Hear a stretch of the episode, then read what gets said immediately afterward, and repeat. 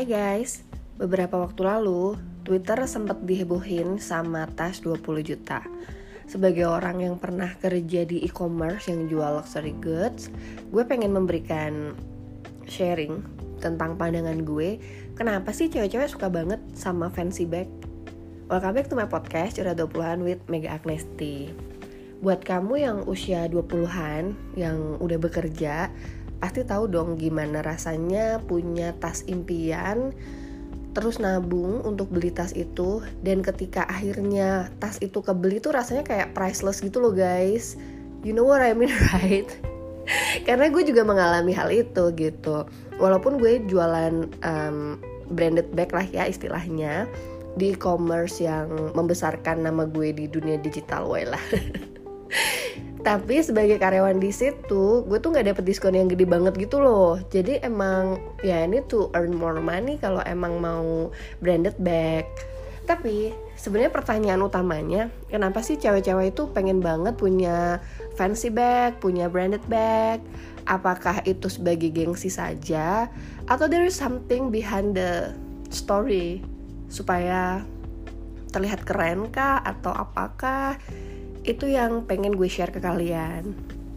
Nah, karena memang untuk mengetahui market insight dari audiens gue, kita tuh sering membuat analisa dari penjualan, dari data traffic, dan juga dari behavior our customer toward this branded bag. Kalau di tempat gue dulu dibagi menjadi dua kategori branded bag. Ada yang American brand sama European brand.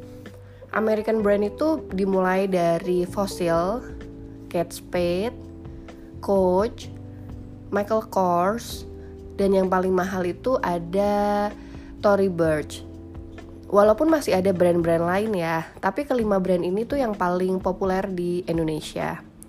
Harganya juga masih lumayan ya, gue bilang mulai dari satu juta tuh ada sampai kalau Tory Burch mungkin paling mahal 6-7 juta kali Cuman yang paling laku emang di sekitar 3 sampai 5 jutaan tuh kalau untuk American brand.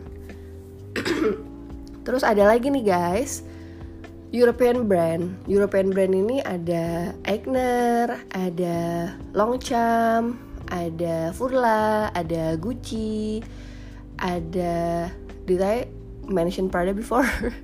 ada Prada, ada Louis Vuitton, ada Dior, ada Chanel, dan yang paling masterpiece adalah Hermes. Kalau tipikal European brand ini, of course, harganya bisa dibilang lebih mahal daripada American brand. Bisa start from 2 digit, tapi nggak nggak sedikit juga yang masih single digit. Oh ya, ada Balenciaga juga, ada Givenchy, ada Celine. Jadi banyak banget sih emang European brand, but most likely karena um, rumah modenya juga cukup luxury banget gitu ya dan leather yang mereka buat juga menggunakan berbagai pilihan leather mulai dari lambskin, calfskin sampai dengan reptile gitu kan. Makanya harganya sangat variatif sih sampai sampai ada juga yang ratusan juta. Buat gue orang yang menjual tas-tas ini gue sih dengan senang hati ya tiap hari ada aja yang beli. Tiap bulan tiap tahun growth kita tuh selalu lebih besar lebih besar lebih besar gitu kan. Walaupun pada akhirnya ya um, makin banyak pemain yang berada di bisnis yang sama kayak kantor gue dulu. Sebenarnya kalau orang yang udah kaya banget dia itu lebih memilih untuk beli tas kayak gini tuh di butik langsung. Misalnya lo datang ke Plaza Indonesia atau Plaza Senayan buat ke butiknya Louis Vuitton atau misalnya lo ke Kokas ke Grand Indonesia untuk beli tasnya si coach gitu. Mereka most likely akan memilih datang langsung ke butik-butiknya ini rather than cari second option di e-commerce yang menjual lebih murah kayak kantor gue tuh dulu namanya Banana Nina, Banana Nina susah ya Bo. Atau nyari di Reborns gitu. Nah mereka tipikalnya mendingan langsung straight to the boutique itself.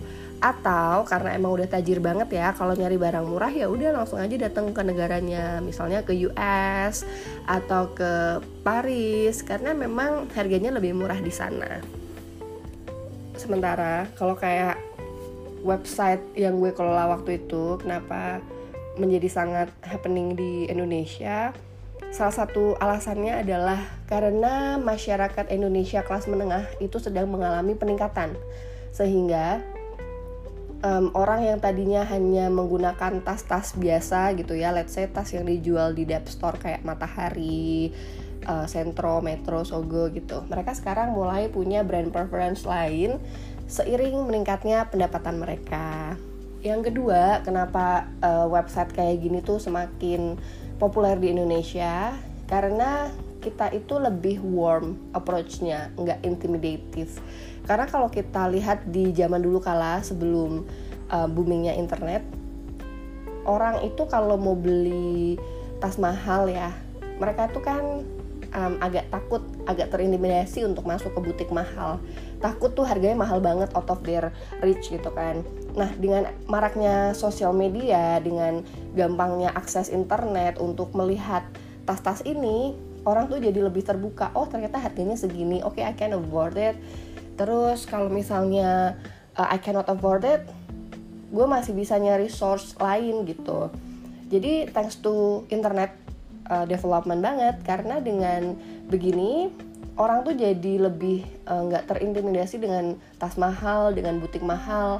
Karena mereka jadi lebih terbuka dengan informasi ya. Mereka tahu uh, harganya uh, di range berapa. Terus second option kalau misalnya nggak mampu beli yang di butik di mana gitu. Dan terkait sama warm approach tadi yang membuat kelas menengah kita um, cenderung untuk membeli tas-tas mewah ini adalah karena kita terbuka soal harga. Zaman dulu um, kalau luxury brand itu haram banget ya nyebutin harga pada website mereka. Gue inget beberapa tahun lalu itu kalau misalnya buka websitenya I forget the brand ya kayaknya LV gitu. Kalau lo pengen tahu harga tasnya dia ada tulisan di website price upon request kalau lo lihat di majalah-majalah juga gitu kan kalau tas-tas mahal tuh nggak mau nyebutin harga pada um, ruang publik gitu mereka akan selalu bilang price upon request jadi lo harus nanya dulu ke si websitenya maupun ke brand um, advisornya atau ke SPG-nya gitu. So kenapa tas-tas mewah ini jadi happening di Indonesia? Karena satu kelas menengah kita meningkat, which is it's a good news for all of us. Daya beli masyarakat kita naik, pendapatan per kapita kita naik, sehingga akhirnya fashion aspirationnya juga berbeda gitu kan. Yang kedua, karena perkembangan internet, orang jadi mendapatkan informasi dari banyak sumber mereka udah nggak merasa terintimidasi lagi karena udah tahu range price-nya seperti apa. Terus untuk mendapatkan yang tier lebih murah itu ada di mana gitu kan. Jadi thanks to the internet thanks to the internet. Kenapa sih gue belepotan ngomong bahasa Inggrisnya? Oke okay, dan the last reason adalah ya karena sebagai website uh, yang menjual tas-tas branded ini kita approach-nya jauh lebih warm, gak intimidatif dengan menyebutkan harga. Sementara, sementara kalau website-website tas-tas itu mereka uh, dulunya masih price upon request, tapi sekarang mereka pun udah menyebutkan harga tas mereka pada website resminya gitu. Bahkan beberapa beberapa website uh, American brand ya, mereka tuh udah nyebutin harga in rupiah dan mereka bisa shipping worldwide termasuk ke Indonesia. I think it's such a cool move from them gitu karena memang Indonesia market untuk luxury bagnya cukup besar. Nah terkait sama uh, beli tas branded, is it necessary or not? Is it acceptable or not? For me of course it's acceptable. Kenapa sih wanita itu bertendensi untuk beli-beli tas branded? Nah, berdasarkan apa yang hmm, customer behavior yang gue analisis gitu ya, it's not only about the prestige. Karena kalau di website gue, kita kan menyediakan harga yang lebih murah gitu ya. Nah, kenapa orang itu makin banyak yang beli di website gue? Alasannya itu bukan soal prestis sih guys, tapi karena yang membeli ini adalah banyak kan working women, preferensitas mereka juga berubah seiring meningkatnya pendapatan. Mereka itu alasannya beli tas mewah adalah sebagai salah satu treat atau reward atas kerja keras mereka kalau misalnya dulu gajinya 5 juta cuma sanggup belinya tas kosil gitu ya. Sekarang gajinya 10 juta udah mulai berbeda haluan mulai belinya coach gitu. Um, naik lagi nanti akan beli Tory Burch naik lagi mungkin akan beli Prada akan beli LV akan beli Balenciaga. So wanita-wanita ini tuh merasa because I already work hard jadi I deserve this back kayak gitu loh. Do not judge guys karena gue yakin kok cowok-cowok tuh juga punya hal-hal semacam itu untuk memberikan reward terhadap kerja kerasnya. Let's say um, karena lo udah kerja keras cowok-cowok mungkin akan membeli uh, sneakers yang mahal gitu. Let's say yang 3 juta yang 5 juta.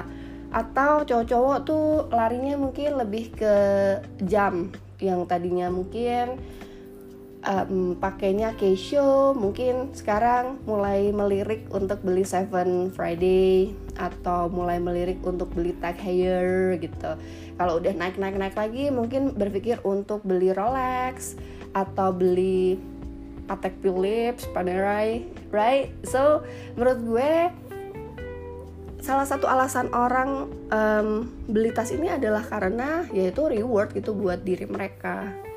Yang kedua, memang sih gue nggak bilang ini sebagai prestis ya tapi um, apa ya branded bag itu adalah sebuah kebanggaan gitu untuk yang punya.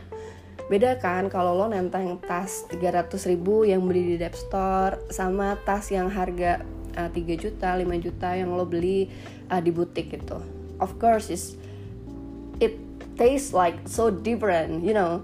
Mungkin buat kalian yang saat ini masih belum um, ada keinginan untuk membeli tas kayak gitu ya udah it's okay guys. Kalau lo nggak bisa merasakan gimana rasa bangganya rasa happynya menggunakan menggunakan tas itu don't judge. That's it.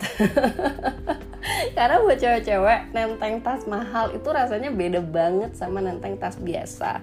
Uh, it's not about uh, prestige but it's about self pride atau kebanggaan diri gitu. Oke okay, I cannot I, I can buy this bag gitu.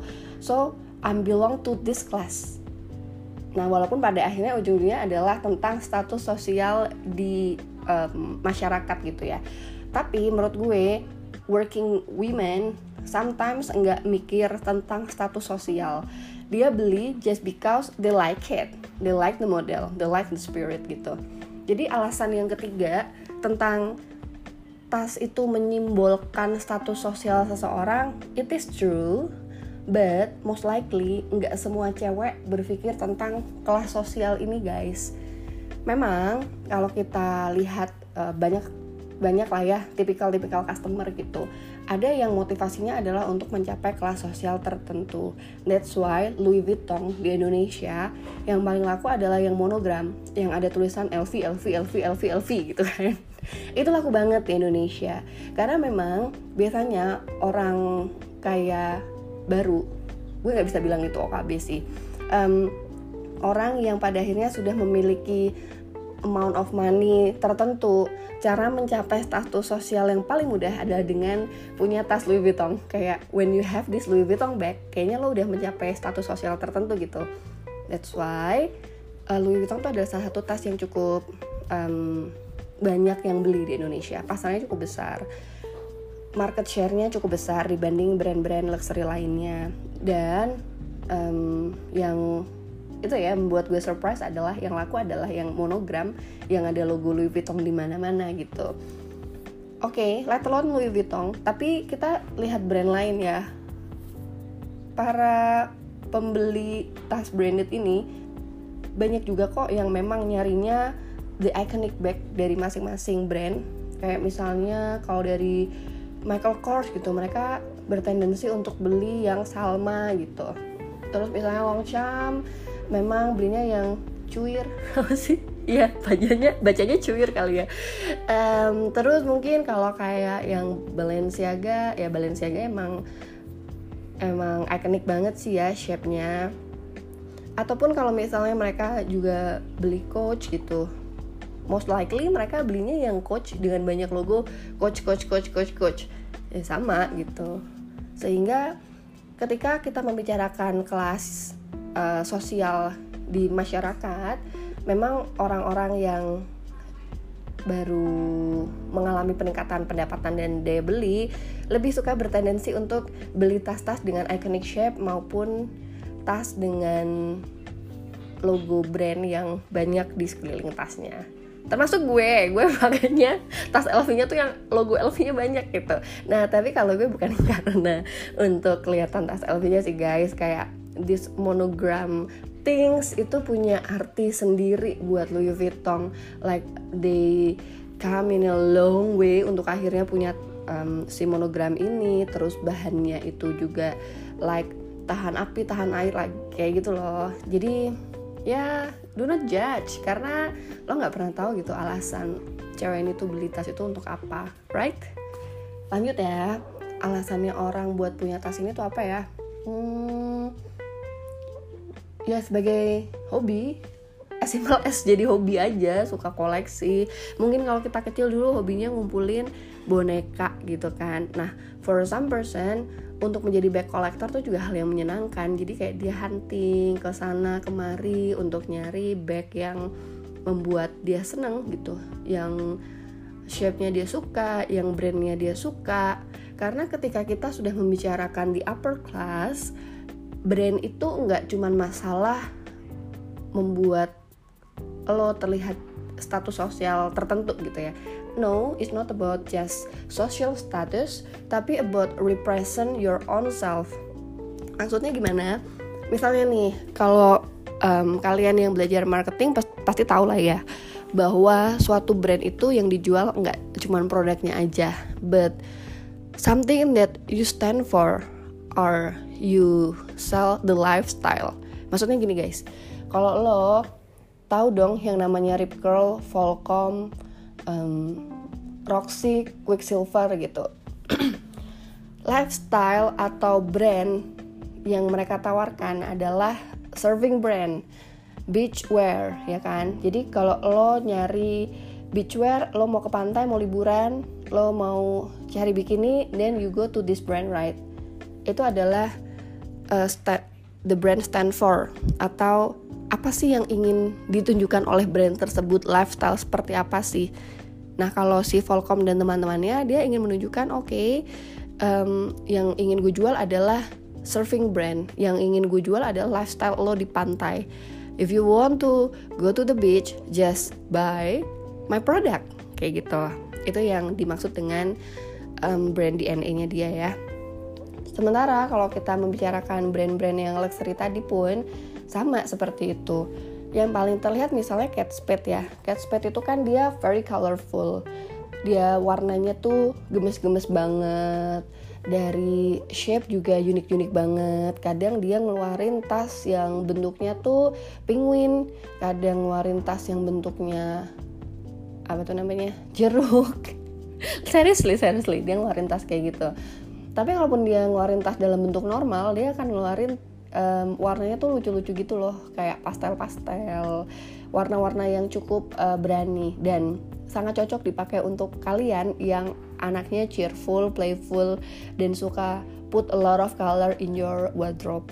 Sementara kalau coach dia tuh lebih klasik gitu kan. Jadi American classic kan memang dia tuh tipenya dia akan shape-nya juga jauh lebih serius, jauh lebih terlihat mature, warna-warnanya pun juga lebih um, basic ya, bisa dibilang basic color kayak misalnya black, brown, terus warna-warnanya juga masih yang enggak langsung pop up pink, shocking pink gitu, enggak. Dia tuh tipenya yang lebih calm gitu loh sementara ada juga brand kayak namanya Stella McCartney dia itu tipenya juga uh, yang organik yang lebih ramah lingkungan gitu. Jadi brand ini adalah represent dari diri kalian. Apakah you belongs to Catspet team you belongs to coach team atau kalau kita ngomongin brand-brand Europe apakah lo belongs to Dior yang lebih ladylike atau lo belongs to uh, Chanel yang lebih spiritnya Chanel itu kan um, ya dia tuh dulu dulunya tuh kan dia wanita yang sangat tidak mau mengikuti um, tren baju-baju cewek zaman dulu yang apa namanya baju-baju dress cantik Eropa yang pakai apa tuh korset gitu loh. Nah dia uh, memunculkan this breakthrough brand dengan tipe yang lebih boyish, yang lebih androgyny gitu, atau yang very classic gitu kan. Ketika kita membicarakan Chanel, atau kalau lo tipe yang edgy, lo bisa ke Givenchy, bisa ke Celine, bisa ke Balenciaga. Jadi brand-brand itu bener-bener merepresentasikan karakter lo tuh seperti apa ketika kita membicarakan upper class brand itu adalah representasi dari dirinya dia that's why kalau kita membicarakan black uh, bag collector bisa jadi memang dia punya banyak brand gitu. Tapi mungkin 70% koleksinya dia akan didominasi sama satu brand yang memang dia suka banget. Seperti itu. Kalau gue pribadi gue memang sukanya sama Dior karena uh, Dior is very beautiful. Cuman belum punya duit aja guys. Jadi jadi instead of having Dior bag gue tuh punyanya Dior perfume dan mulai uh, memasuki Dior skincare nah gitu. Jadi kenapa cewek-cewek pengen punya branded bag? Alasannya ada empat itu tadi ya. Apakah itu acceptable? Of course buat gue acceptable gitu loh. Itu kan hal yang membuat lo happy ya. So do it. Kalau emang lo merasa happy dengan membeli tas itu merasa bahwa lo sudah bekerja keras untuk tas itu you deserve it. You earned it gitu kan as long as lo nggak memaksakan diri misalnya nih gaji lo 5 juta lo beli tas 20 juta tapi cicilan guys sampai 24 bulan. I mean menurut gue so sorry itu tuh cukup memaksakan gitu. Jadi just buy yang sesuai sama kemampuan lo. Misalnya gaji lo 5 juta it's okay lah start from beli tas coach yang let's say 3 juta harganya right? Daripada lo bela-belain beli Balenciaga bag 20 juta atau misalnya lo nabung gitu ya. Oke okay lah nabung gak masalah gitu untuk beli branded bag.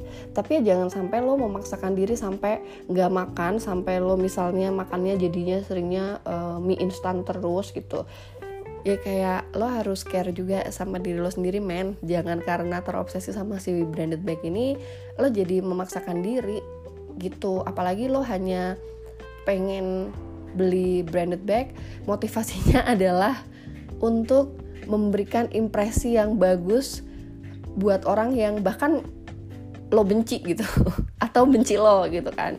So do not do that lah.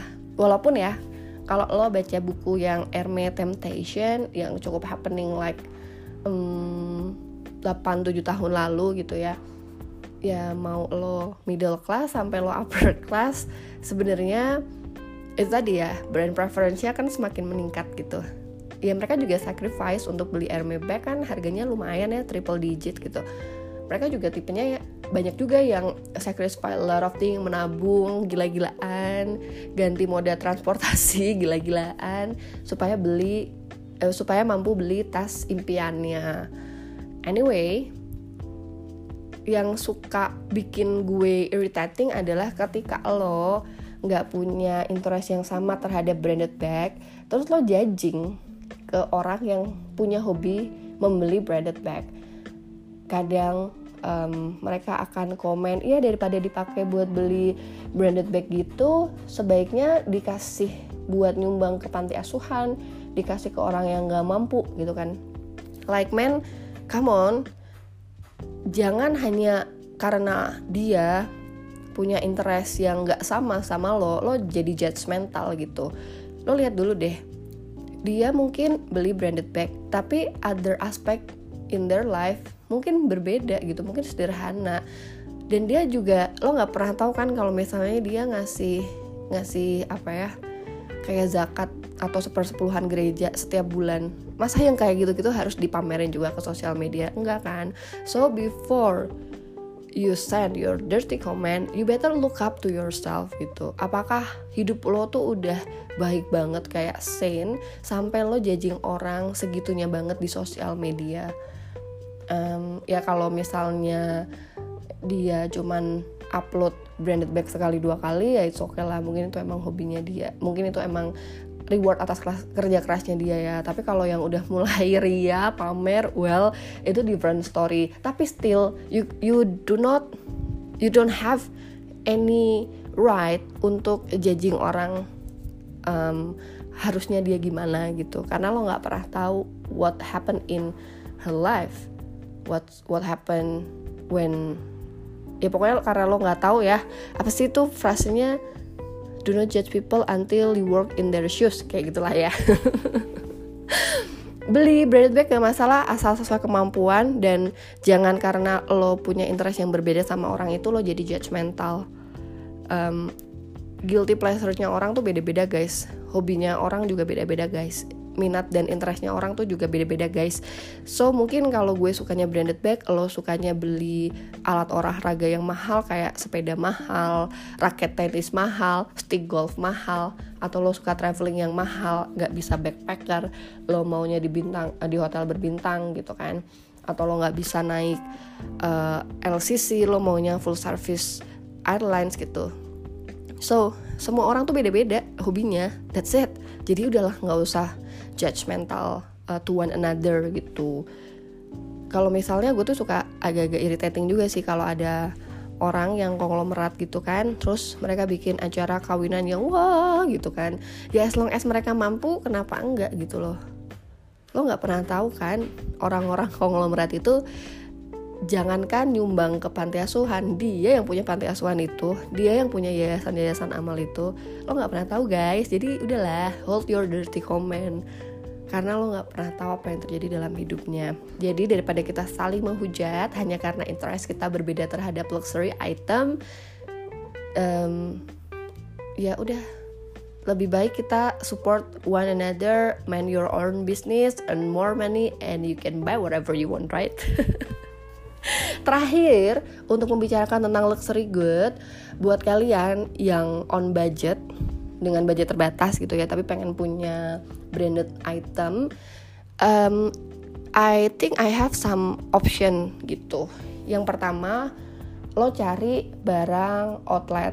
Jadi gini, brand-brand besar itu guys tahu banget bahwa uh, kelas middle itu juga pengen punya tasnya mereka. Makanya diciptakanlah barang outlet apa sih barang apa sih bedanya barang butik sama barang outlet? Barang butik itu seperti yang gue bilang tadi um, memang kualitasnya sangat bagus. Memang dia yang diperagakan di fashion week gitu. Memang dia yang dibuatin campaign besar gitu kan. Dan lokasi store-nya pun relatively adanya di mall. Kalau misalnya dia nggak di mall dia di street yang mahal. Kayak misalnya kalau di US tuh kayak di Fifth Avenue gitu.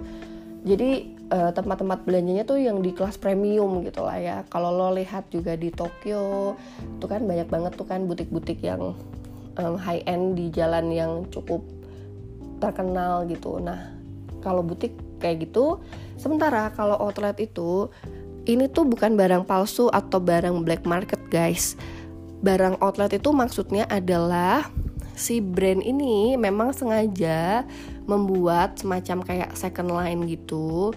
Ah bukan second line sih. Second tier lah ya. Second tier untuk produk mereka.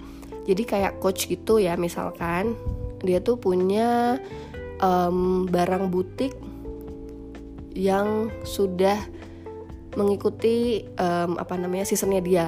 Nah kalau yang ada di outlet kadang adalah barang-barang dari butik yang nggak laku, yang slow moving biasanya akan dibuangnya ke outlet.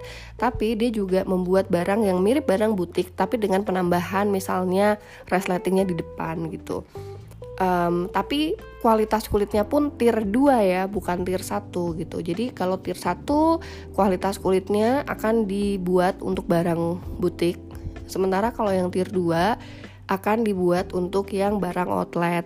Selain itu, barang outlet tuh juga banyak yang bahannya kayak dari kanvas supaya memang menekan ongkos produksi gitu kan. Sehingga si barang outlet ini kenapa bisa jauh lebih murah dibanding yang barang-barang butik.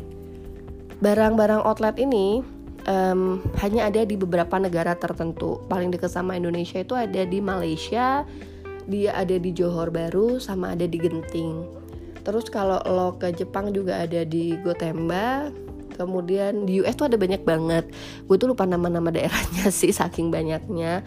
Di Europe juga ada um, kayak di Italia di Paris gitu. Ada beberapa outlet yang memang lo bisa mendapatkan barang dengan harga yang lebih murah dibanding barang butik di outlet tersebut gitu guys. Jadi kalau lo misalnya pengen beli coach tapi budget lo masih kayak sejuta dua juta coba deh lo beli barang premium outlet.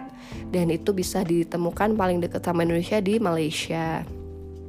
Yang kedua uh, solusi dari gue adalah cari source lain yang menjual barang-barang tersebut. Kalau lo merasa ke um, premium outlet yang ada di Malaysia dan di Jepang terlalu costly lo bisa nyari uh, source lainnya. Seperti yang gue bilang tadi ya ada Banana Nina kemudian ada Ribbons ada shop Lepotier um, apa lagi ya? Sebenarnya ada banyak sih guys. Cuman gue tuh nggak apal ada apa aja. Jadi lo bisa nyari um, second option seperti itu. Melalui website atau melalui uh, akun Instagram ya. Biasanya social commerce gitu. Dengan opsi yang harganya juga murah. Oh ya satu lagi tuh kalau yang di Jakarta tuh ada yang namanya Back As nama Instagramnya tuh store Back As nah itu juga harganya lumayan oke. Okay. karena gue pernah mengelola Banana Nina ya jadi gue tuh tahu bahwa si Back As ini adalah rivalnya si Banana Nina. Cuman Banana Nina itu kelebihannya walaupun harganya agak lebih mahal dikit ya kelebihannya adalah koleksinya jauh lebih lengkap dan lo tuh bisa datang ke store-nya untuk lihat langsung, pegang, rasakan, lihat-lihat di cermin terus bisa beli, beli bisa installment juga gitu kan. So ya untuk di website-website maupun social commerce seperti Banana Nina, Ribbons, Shop Lepotier, Lepotier lah ya bukan Shop Lepotier. Shop Lepotier tuh nama Instagramnya guys. Sama si Back As tadi bisa menjadi alternatif buat lo. Yang ketiga, yang sekarang lagi booming, lo bisa beli melalui Just Tip. Just Tip Just Tip ini biasanya sister-sisternya tinggalnya di US guys. Jadi kalau lagi sale gitu ya, Michael Kors sale, terus apa lagi ya? Tory Burch sale, Coach sale. Nah ini tuh sister-sister ini pasti akan melakukan live shopping. So you better untuk segera um, beli lewat mereka kalau emang saat itu lo butuh um, ada brand-brand kayak Beach Limiska juga suka mereka upload-upload ada banyak lah ya sekarang untuk yang just tip just tip ini atau misalnya memang yang mereka American base kayak ada The Papina, ada Wongka, kemudian ada apa lagi ya? Aduh, di Instagram gue tuh ada beberapa cuman gue tuh lupa. Ya itu bisa lo cari lah ya. Um, apa namanya tipe-tipe yang just tip atau memang ownernya American base jadi lo bisa dapat harga yang lebih murah. Yang di U Europe juga banyak kok misalnya kayak Longchamp gitu. Cuman yang sering untuk orang yang European base yang sering dia jual tuh barangnya lebih ke Longchamp atau Egner. Entah kenapa tuh susah banget uh, untuk apa ya mereka tuh jarang gitu menjual kayak Balenciaga atau misalnya Louis Vuitton atau Gucci atau Dior karena memang marketnya belum sampai segitunya kali ya kalau yang sister sister just tip gitu. Karena kalau European brand yang menurut gue affordable itu tadi si Longchamp, si Eigner, terus Furla. Furla itu lumayan banget sering diskon. Terus Prada juga kalau yang uh, nylon nylon gitu juga cukup murah guys. So bisa lah ya sister-sister just tip ini jadi alternatif beli branded bag. Yang keempat, nah ini yang gue lately lagi suka banget beli di Pre-Love. Nah Pre-Love ini kan ada banyak nih, contohnya adalah Han Street, terus ada lagi Second Change, terus uh, my favorite itu ada Willy kalau di Instagram Willy Luxury Bags uh, dia tuh um, cukup terkenal untuk barang-barang pre-love LV terus ada lagi apa ya? Oh iya ada yang lagi digemari anak muda tuh Tinkerlust terus sebenarnya ada banyak sih guys kalau lo mau nyari di Instagram karena pre-love ini kadang belum dikelola secara profesion seprofesional itu gitu. Kalau yang mau profesional ya hand street. Um, kalau nggak salah tuh Reborn juga ini sih mulai jual yang pre-love gitu kan Terus kalau ya my favorite kalau di Instagram ya itu tadi si Willy, kemudian ada Vera underscore closet, Tinkerlash juga boleh jadi opsi. Ada banyak sih sebenarnya kalau untuk pilihan pre-love. Jadi kalau kalian misalnya pengen beli LV gitu ya gue dari tadi ngomongnya LV mulu Prada lah ya Prada gitu yang Saviano itu kan cukup ikonik ya jadi ya udah kenapa enggak uh, belinya pre-love aja. Toh kalau lo bosen masih bisa lo jual lagi gitu. Dan kalau beli pre-love tuh inget-inget ya guys. Pokoknya kalian harus bener-bener very careful untuk lihat scratchnya di mana untuk lihat uh, sobeknya di mana untuk lihat kondisi barang ini tuh kayak apa gitu. Ya jangan langsung karena harganya murah kalian langsung tutup mata gitu. Ternyata ada bolong gede di dalamnya. Ternyata um, kulitnya udah yang kayak ngelopek-ngelopek gitu. Atau ternyata udah scratchnya gede banget. Di hardwarenya di mananya gitu. Jadi kalau untuk pre-love ini tricky banget. Satu lo tuh udah harus mastiin barang itu asli. Jadi belilah hanya di tempat-tempat yang trustworthy.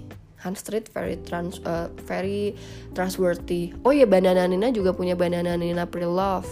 Dan karena gue tahu ya bisnisnya di Banana Nina mereka tuh very very details untuk melihat um, scratchnya rusaknya ada di mana gitu jadi benar-benar pastikan dia trustworthy, benar-benar pastikan mereka juga meriksa detail dari tas tersebut. Uh, lo bisa meriksa juga cek serial number pada tas sesuai atau enggak, uh, asli atau enggak tuh bisa dilihat dari serial number itu. Dan yang terakhir um, pastiin lo apa ya nggak impulsif saat membeli tas. Kenapa gue bilang jangan impulsif saat membeli tas? Karena tas pre-love ini tuh very unique sih menurut gue. Kayak lo tuh nggak akan bisa mendapatkan um, tas yang sama lah kalau pre-love. Karena kan walaupun misalnya sama-sama LV never full gitu ya lo beli yang harga 8 juta sama yang beli uh, misalnya 7 juta atau 5 juta gitu pasti akan terlihat bedanya. Makanya jangan impulsif dulu lo harus lebih hati-hati saat memeriksa kondisi dari masing-masing tas ini. Jangan tergoda dengan harga lebih murah karena bisa jadi kalau beli pre-love lebih murah itu berarti kondisinya akan berbeda.